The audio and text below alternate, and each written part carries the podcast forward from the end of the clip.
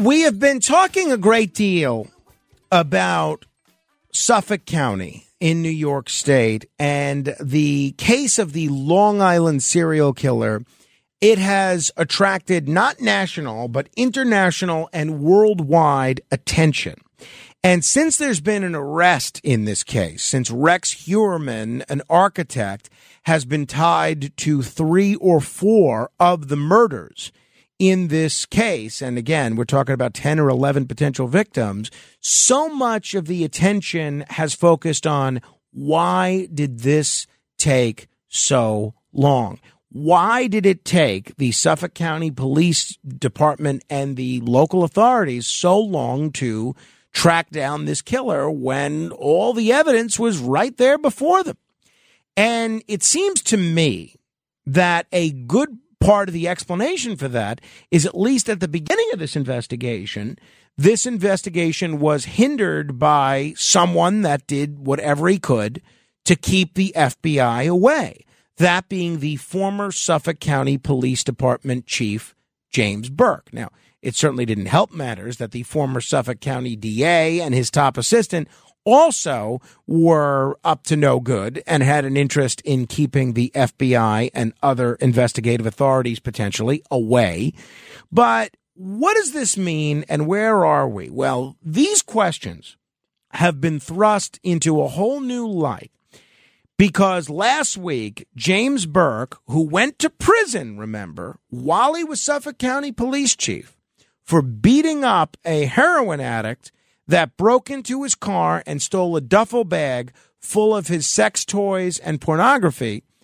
This James Burke, the very same one that became, that went from being a police chief to a federal felon, he was arrested again last week and charged with prostitution. Now, he was treated just like anybody else who was soliciting a prostitute. He was out within a day and given basically a summons.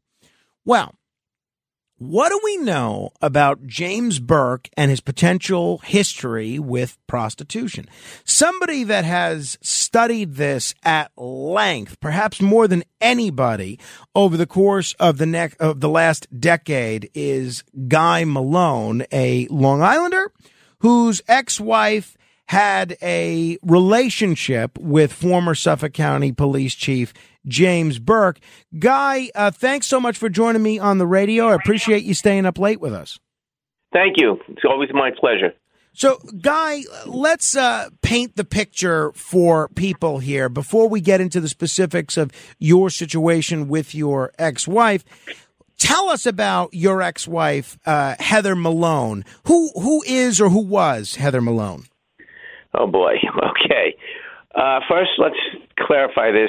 Um, my story started back in nineteen ninety-nine and relates to activities that occurred between Heather and Mister Burke in the year nineteen ninety-eight and a little bit prior, okay? I um, uncovered all this because at that time, in beginning of nineteen ninety-nine, January ninety-nine, Uh, my wife started divorce proceedings against me, uh, which was not normal divorce proceedings. Um, we had been married for fourteen years. We got married back in nineteen eighty-five. So we were married for fourteen years from nineteen eighty-five to eighty-nine. We had one daughter, five years old at the time. Um, it was a very contentious relationship, on and off, uh, a lot of strange things going on. And uh, I began to get very suspicious of her and her activities. I knew nothing of James Burke, um, but things had been building to a point where there was going to be a major blow-up, and that mm. occurred January twenty-first, nineteen ninety-nine. Did you guys have children at the time? Well, I tell you, we had one daughter that one was daughter. five years old back in nineteen ninety-nine. Got it. Yes. So when did you first encounter the name James Burke? Okay. So, as I said, January twenty-first, nineteen ninety-nine was the day that everything erupted. But about two weeks prior, it was a Sunday, things had been going very terrible between me and my wife. She um, was lying in bed one early evening, and she asked me to go down into the kitchen to get a paperback book that was in her purse that she had been reading. So I said, okay, went down, opened up the purse, and as I was looking for the book, I found a badge, a, a police badge. Now, this wasn't a little shield. It was a full-size badge. And all it was attached to a index card. And on the index card, it said, to Heather Malone, which is my wife, from, and it said, Detective Sergeant James Burke. That's the first knowledge I even had of this guy existing. So I went back upstairs, brought her the book, and uh, I just mentioned, who's James Burke? I didn't tell her I found the badge. Sure. And she, she jumped up out of bed, looked at me, shocked, and she just said, oh, uh, he's a client of mine. I cut his hair. She was a hair cutter. And I didn't say anything. I didn't want to start an argument, but I did remember it, put it in the back of my head, that name, James Burke. So that's the first I knew or found out about him. All right. And then did there come a time where you learned that your wife might have been involved in prostitution? Yes. So back on, now it's January twenty-first, it's a couple of weeks later, and my wife was coming home very late at nights, and I was getting really concerned and suspicious. So this one night she comes walking in, it's about, it's a Thursday, it's a Thursday night.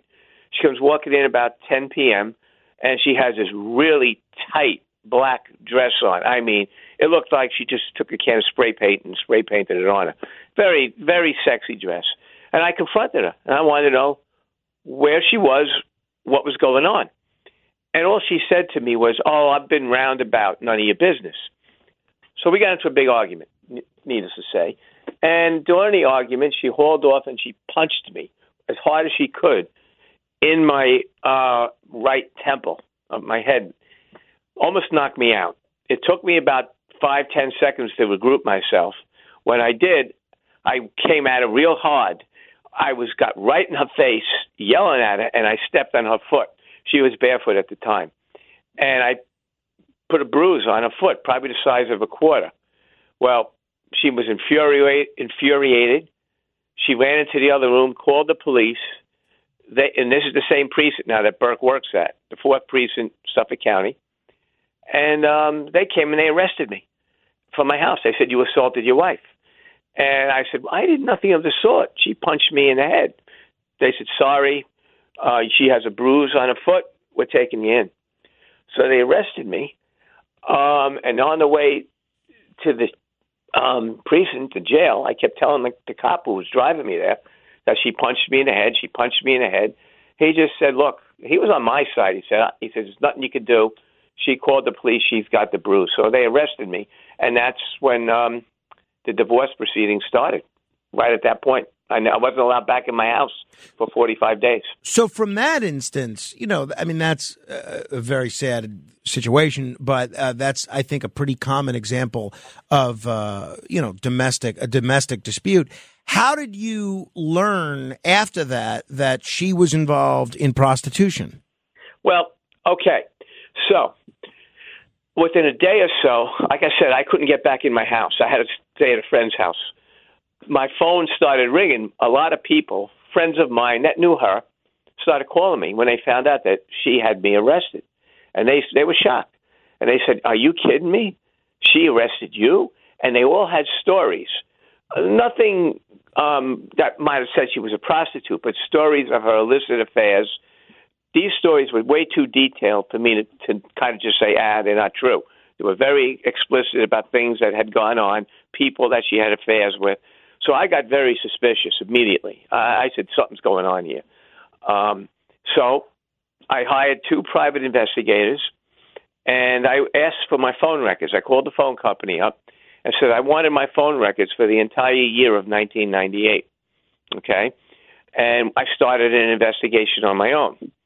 Um, I maybe about a week or two later, I got the phone records, and now I was looking at, it was hundreds of pages long, because every phone call that was made from my house for the year nineteen ninety-eight. And I began to see a phone number popping up that was been called maybe six, seven, ten times a day, same number. And it was called in rapid succession, meaning, uh, give you an example, nine a.m. it was called, nine oh one a.m. it was called, nine oh two a.m. it was called. And I was wondering, this is very suspicious. I had, and so I called the number, wanted to see what it was. And I got a recording uh, and the recording said, "You've reached uh, faces and na- nails and faces by Bonnie," who was her friend. "Please leave a message." And I was very suspicious. I said, wait, that's her best friend. Why would she be calling a number that what that was supposedly for a business, which did not exist? I knew her friend didn't have an have an existing business, and doing it like so many times in a row in the same day. So I gave the number to the um, private investigator. I said, "You got to find out what this is."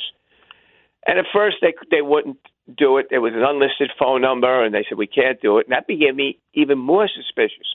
Why would she be calling a number of her best friend, which is unlisted, when I when she has her girlfriend's phone number, you know, the regular phone number? So I said, "No, I want you to find out what it's all about." So I had to pay extra money. Needless to say, I got a report back from the investigator saying the number was a PageNet, which is a beeper, and it was registered to a Jane, that's Jane, J A N E, Burke, and it gave the address to Sammis Drive, Smithtown. And now I'm wondering, wait a minute, Jane Burke, two Sammis Drive, Smithtown? I'm thinking back a couple of weeks earlier, I found a badge in her purse that said James Burke. So I have a friend that owned a business in the neighboring town, Kings Park. Uh, it was a, a bakery.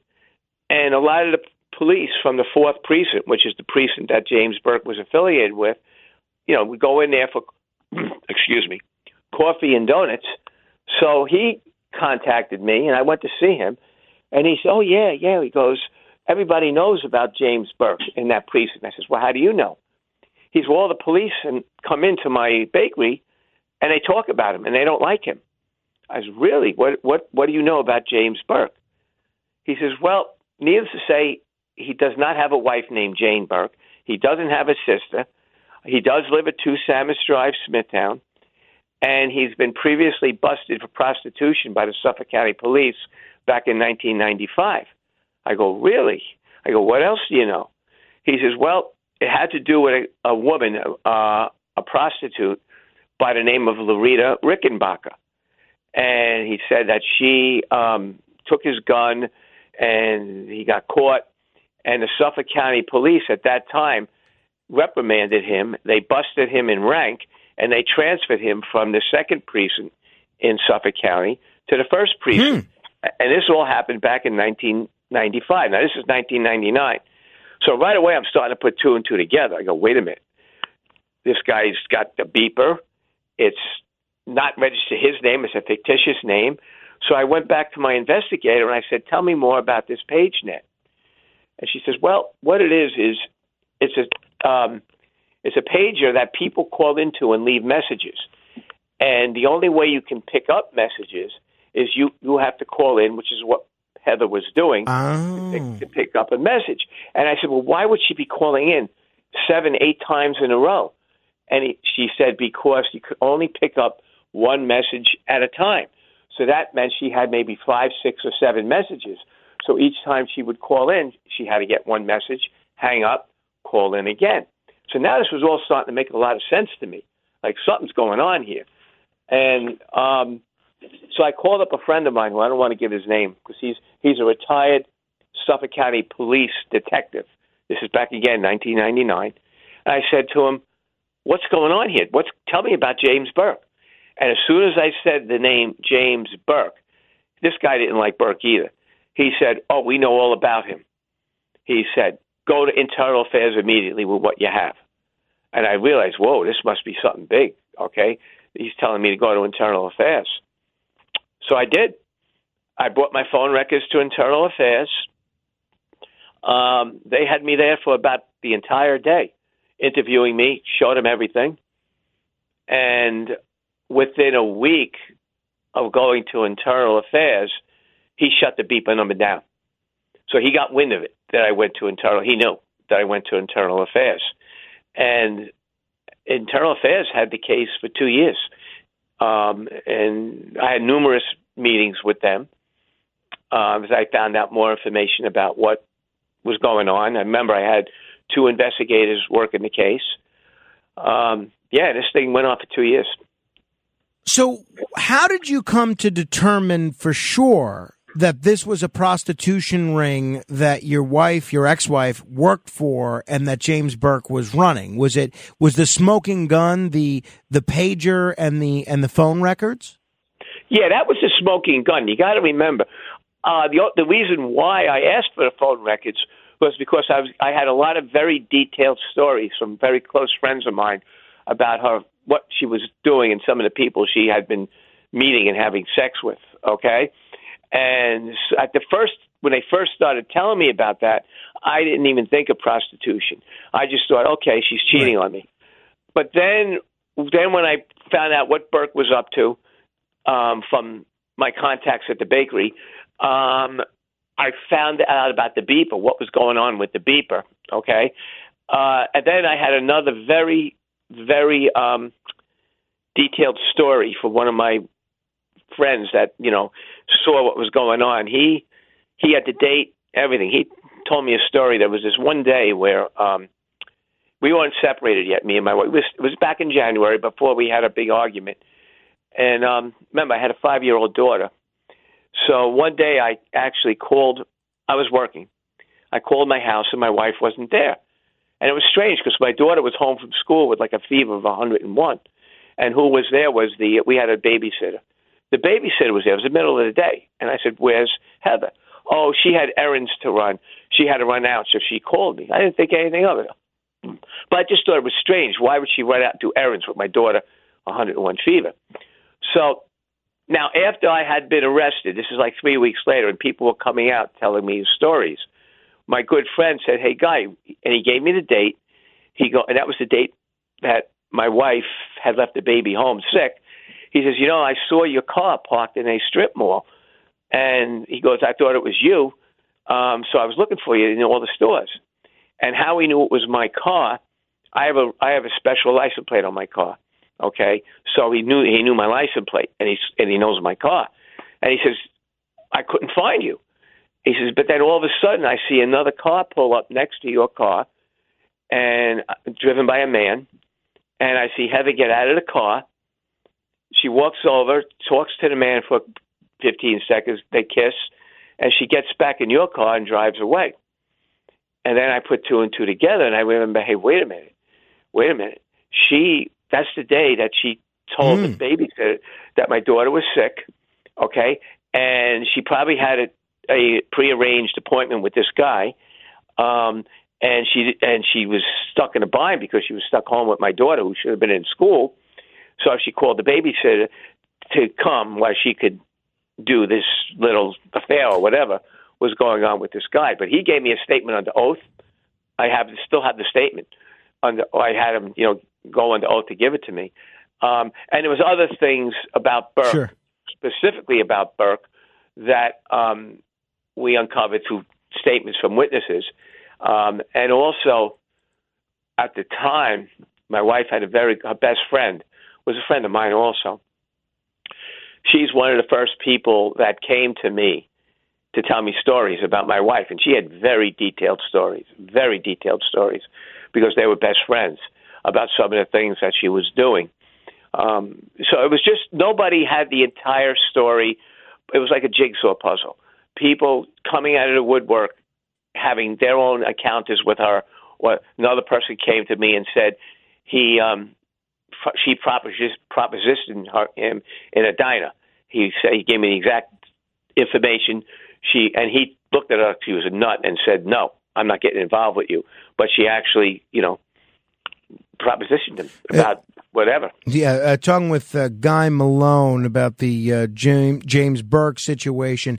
Did your ex-wife ever deny this? Did you ever ask her if she was involved in pro- prostitution? And and if you did, what was her response?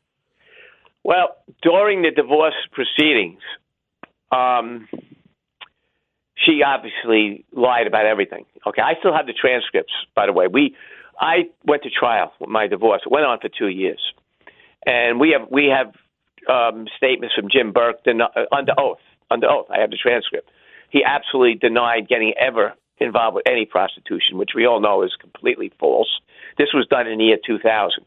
He also was very upset when he found out that I knew about the beeper. And under oath, he was shocked, and he wouldn't give any information, and he just kept saying, how did, how did I find out about that? I shouldn't have known about it because it was an unlisted phone number, which also shows that it was not legitimate. Um, and as far as Heather is concerned, oh, yeah, she she denied even having anything other than a friendly relationship with James Burke. Um, and to this day, twenty-some-odd years later, she still denies it. But I'll tell you a, a really interesting story. Back in nineteen ninety-eight, the year before that, um, you know, this all happened, uh, it was in the summer of ninety-eight. My daughter now is only four years old. And out of the clear blue, Heather comes up to me and says, oh, I'm going down to to a beach house in North Carolina for a week. And supposedly she was going with her sister who lived down there. And she just said to me, I'm going and you'll have to take care of my daughter, who is four, for the entire week. And I just looked at her. I says, I, I mean, you, really? I mean, you're going to go for the whole week? Leave your four-year-old daughter home? She goes, yeah, don't worry about it. She goes, I'll be fine. So she went. And when she went, the whole time, she never called me once. I didn't know where she was. I had no forwarding number, nothing. I didn't know where she was. And I, oh, she had a cell phone, but I called her, and she wouldn't answer it. So I was really upset. Um, and this is when things were going really bad between the two of us. So now she came back, and she said, oh, it was a great vacation, me and my sister, and that's all I got. So now fast forward to nineteen ninety-nine, the next year, and now I know about James Burke. We're already going through the divorce proceedings. And I, I said, wait a minute, wait a minute. Something was not right about that trip. So now Internal Affairs has the case already. So I went to Internal Affairs, and I gave them the dates. I just tell me, did James Burke, was he on vacation that week? And they got back to me. They go, yeah. Why would you ask? I said, bingo. Now I know. She went to North Carolina with James Burke, okay? We're still married, by the way. And Heather had no idea that I knew about this. No idea. I didn't tell her. And in two thousand one, when we had our trial for divorce, we hit her with that. She was shocked. How did you find out that? And she denied it at first, saying, oh, no, no, no. Um, yeah, we were just on the same plane going to the same place at the same time, but it was just coincidence. Guy, this, I have yeah, I have this under oath. Guy, I I, I'm just it. about, uh, we're just about out of time. I have to run, but I have to ask this. A lot of people uh, have been wondering how James Burke got to be the police chief. And I'm wondering, since you brought all this to Internal Affairs and, as I understand it, even went to the media about this, what was their reaction? Did they just sit on this and, and not react when you brought all this this evidence suggesting that Burke was actually running a prostitution ring that your wife was a part of? How does the police department just sit on this? Well, for twelve years, they did. They, I was, they used the excuse that I was a scorned husband, jilted husband, that it wasn't true, that I was, you know, being exaggerating. And then in two thousand twelve, when he became head of the Suffolk County Police Department, I basically went to bed on this for ten years. I just said, forget it. But then when I saw he became head of the police, I went to Newsday again, and I brought it up again. And all of a sudden, now people started taking interest in my story ten, twelve years later. Um, and that's when it really became a very prominent story. And at the same time, you got to remember, the Gilgo Beach murders were hitting the news. Right. And all of a sudden, people now became interested. I no longer was a jilted husband. And everything was buried by the police when I went to them originally, because Jim Burke was on a fast track to becoming, you know, top cop. And they weren't going to let my little uh, case get in the way. Okay? And we got buried. But all of a sudden now, they got egg on their face because I'm not letting this go. Guy, okay? uh, we're going to have to end it there. I appreciate you uh, revisiting some uh, aspects of your life, which uh, I know can't be easy to talk about. I appreciate it. Thank you. Yes. Th- thank you. Guy Malone, if you want to uh, comment on any portion of our conversation, you're welcome to do so. eight hundred, eight four eight, nine two two two. You certainly can comment on any other aspects of uh, of the show that we've covered today. Already covered a lot of ground. We'll get into it. eight hundred, eight four eight, nine two two two straight ahead.